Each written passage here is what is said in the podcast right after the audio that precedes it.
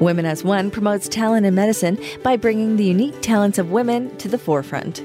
We believe that, as one, women can use their collective voice to change the landscape of medicine.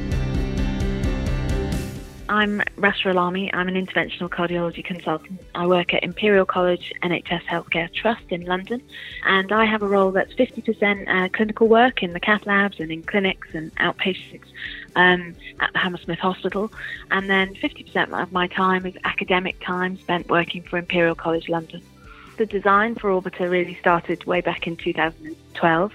And at that stage, essentially, I was in a cath lab performing coronary angioplasty on a stable coronary artery disease patient. Um, after doing a kind of relatively beautiful stenting procedure, I came out and Professor Darrel Francis, who was my supervisor at the time, um, said, okay, very nice result, but why did you do that? And we kind of had a conversation about it. And I said, well, you know, to relieve the patient's symptoms. And he said, but do we really have the evidence that that is true? And then we started thinking about that research question. And together we really designed the protocol. And the question was, do we really have solid evidence that there is symptomatic relief after angioplasty in stable coronary artery disease patients? And in answering that question, we felt the only way that you could really answer it correctly was to do a placebo controlled trial because we had lots of evidence out there that was unblinded. And we were going to do the first trial that was going to be a blinded trial of these patients, um, all of whom would have stable coronary artery disease and who would be randomized to either receive a stent or a stenting procedure, an angioplasty, or a placebo procedure. So I think at the outset, when we were designing the study, we very much thought that this was going to be a trial that showed incontrovertibly that angioplasty was, you know, very good and significantly more useful than placebo at improving symptoms and quality of life and exercise capacity in our patients. And we based that on previous unblinded trials that showed us very significant um, improvements in exercise time in people who'd had balloon angioplasty and very significant improvements in terms of angina in unblinded trials such as Courage and Fame 2. So, in terms of the expectation that this trial might be negative, well, to be honest, we didn't really have very much expectation at all. Um, we just thought that we'd be able to provide the first placebo controlled um, experiment that showed us exactly how much the true physical benefit was of angioplasty. And so we had a set of five sites in the UK who recruited with a number of very dedicated investigators and fantastic patients who were up for taking part in this very novel trial. Um, it was somewhere, I guess, two thirds of the way through that I started to worry that maybe angioplasty didn't quite have the effects that we might think, because a lot of our patients were reporting pretty significant improvements with just anti-anginal therapy. And you know, patients who had very tight proximal LAD lesions were telling me that they were back to their Zumba exercise classes.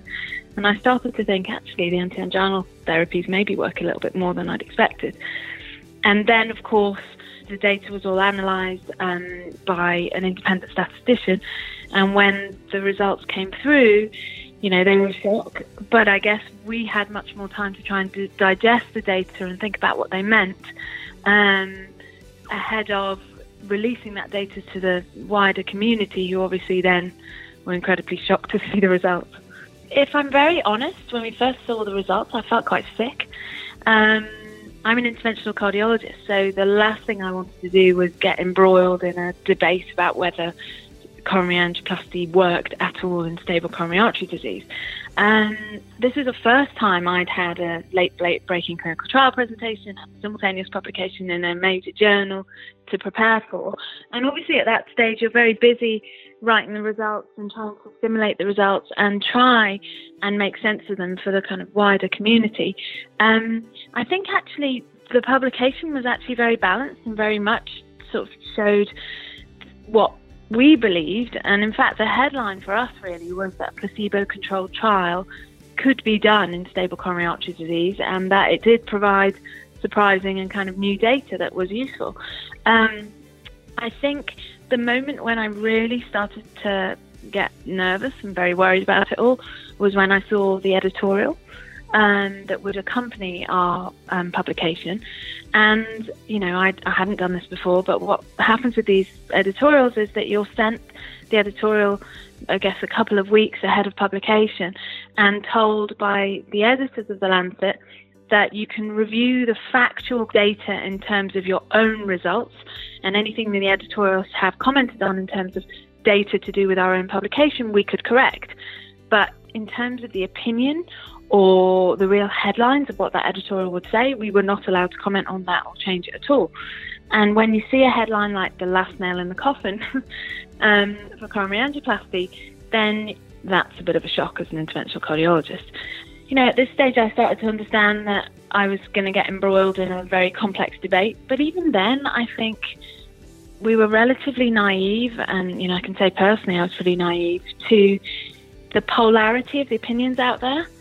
Um, because I think also when you work in the UK and you work in the National Health Service, there isn't quite the extremeness of opinion in terms of, you know, the less is more debate versus potentially, you know, interventional cardiologists who, some of whom, and hopefully that's a minority, might feel that their own, you know, personal practice will be impacted by some a trial like this. And I think we as investigators, and, and I felt it certainly personally, ended up stuck in the middle of this debate, which was not the purpose of this trial. Um, it wasn't to start, you know, a massive controversy controversy about coronary angioplasty. It was more just ask questions really and work out whether we're, you know, stenting the right patients and whether we can select the right patients who might get the most benefit from this therapy. It was my first ever. I mean, it was certainly not the first time I've ever presented an abstract or, you know, a presentation in a major conference, but it was the first late breaker. So the first time I've stood in a main arena, um, delivered a result, particularly with a simultaneous pub and in conjunction with a simultaneous publication in a major journal. And of course, ORBITA was my PhD project. so you know, it, I had spent four years doing this project um, with all of our ORBITA investigators as my PhD. So it became quite a personal project for us all. And to have a Lancet publication and all of that that went with it was, well, you might have said four or five years ago that that would be your kind of highlight of your life. But in fact, I can't say it was a highlight. It was one of the most challenging times of my life, really. So I think the mixture of opinions was I mean, it was extreme. Some people thought this was one of the, you know, most innovative and, and, most novel trials that they'd seen, and people really spoke to the design of the trial and how that they felt it was a kind of courageous and brave trial and what it might uh, mean for patients going forward, particularly in terms of other therapies and how we test them. And then there was obviously some people out there who said that this was all we needed to, you know, downgrade angioplasty in the guidelines um, which was pretty extreme approach. And then I think there's the the other sort of polar opposite extreme who said this trial did not tell them what they believed they saw in clinical practice or what they'd seen in previous unblinded trials, and therefore there were multiple limitations to this trial that they called on. And you know, I've always said all trials have limitations, so ORBITA is not without its limitations. But sometimes I think that when people spoke to the limitations, they didn't always speak from a scientific place, but sometimes spoke um, more from the reaction that they might have to the result. And had ORBITA been positive for angioplasty, perhaps we wouldn't have seen that reaction. Um, in general, I think when people were, you know, when I was being interviewed on media outlets or when people wrote editorials that followed, most of that was quite balanced and relatively, you know, academic and scientific in its ways. Um, the lay press was very interesting because, of course, most of the lay media really hung on to the title headline from the editorial and they kind of ran away with the news. And I felt that many times when I was interviewed by various journalists, that they often didn't take my quotes and they never appeared in any of the newspapers. And that's probably because I always tried to portray this balanced approach, which is very much what I believe the results show. I don't feel it's all negative for angioplasty. And equally, I think that there are some things to learn for us interventionists. And therefore, I think the journalists didn't like that. You know, they, it's not interesting to them to show a scientist who kind of you know, talks about her results in a very balanced way. So I often didn't appear in the newspapers.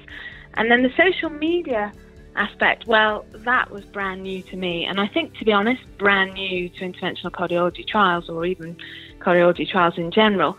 I don't think that there's been a trial before ORBITA or since that had quite the engagement that ORBITA had on social media.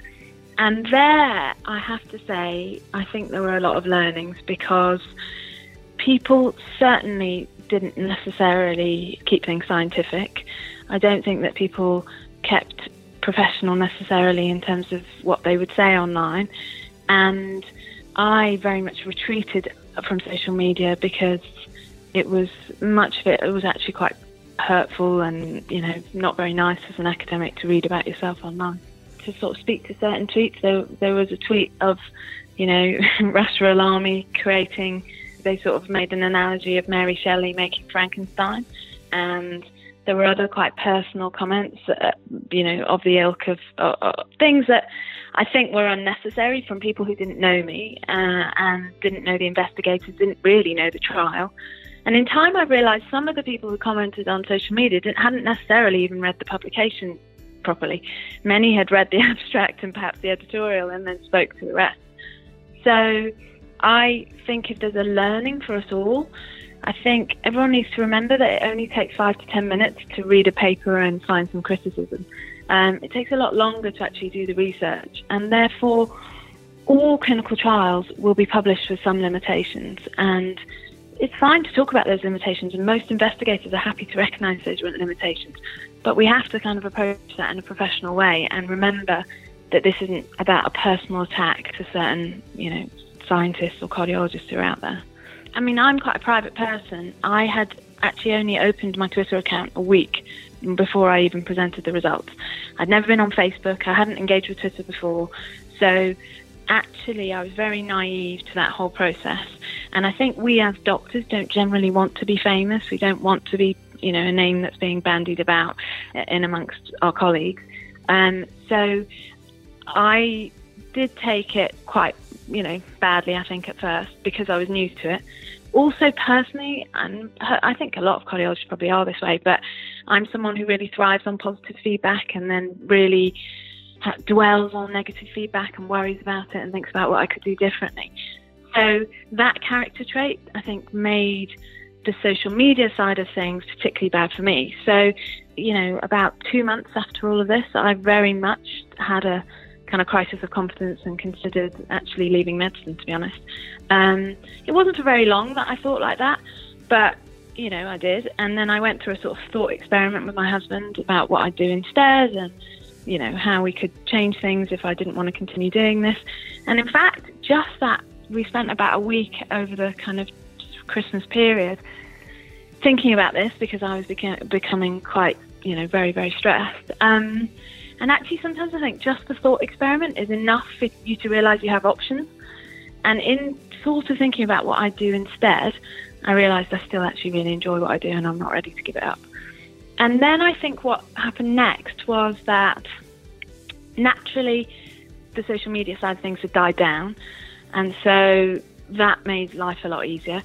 But then in January, we had a, I had organized a a patient kind of engagement event where we brought back all of our ORBITA patients and uh, we basically presented the results to them again. I mean, they'd already seen the results before, but properly in an evening's kind of um, engagement event. And the patients were amazing. And I think it was that evening that sort of turned it around for me because the ORBITA patients themselves all stood there saying, You should have told us, we'd have all come to your rescue. If you'd taken us with you, we'd have spoken to the journalist. And I kind of thought, you know, I owe it to the patients who were part of this trial to carry on being able to comment about the trial and think about it. And we still haven't quite worked out what the true physical benefit is for coronary angioplasty and stable coronary artery disease, and therefore there is place for a follow up trial.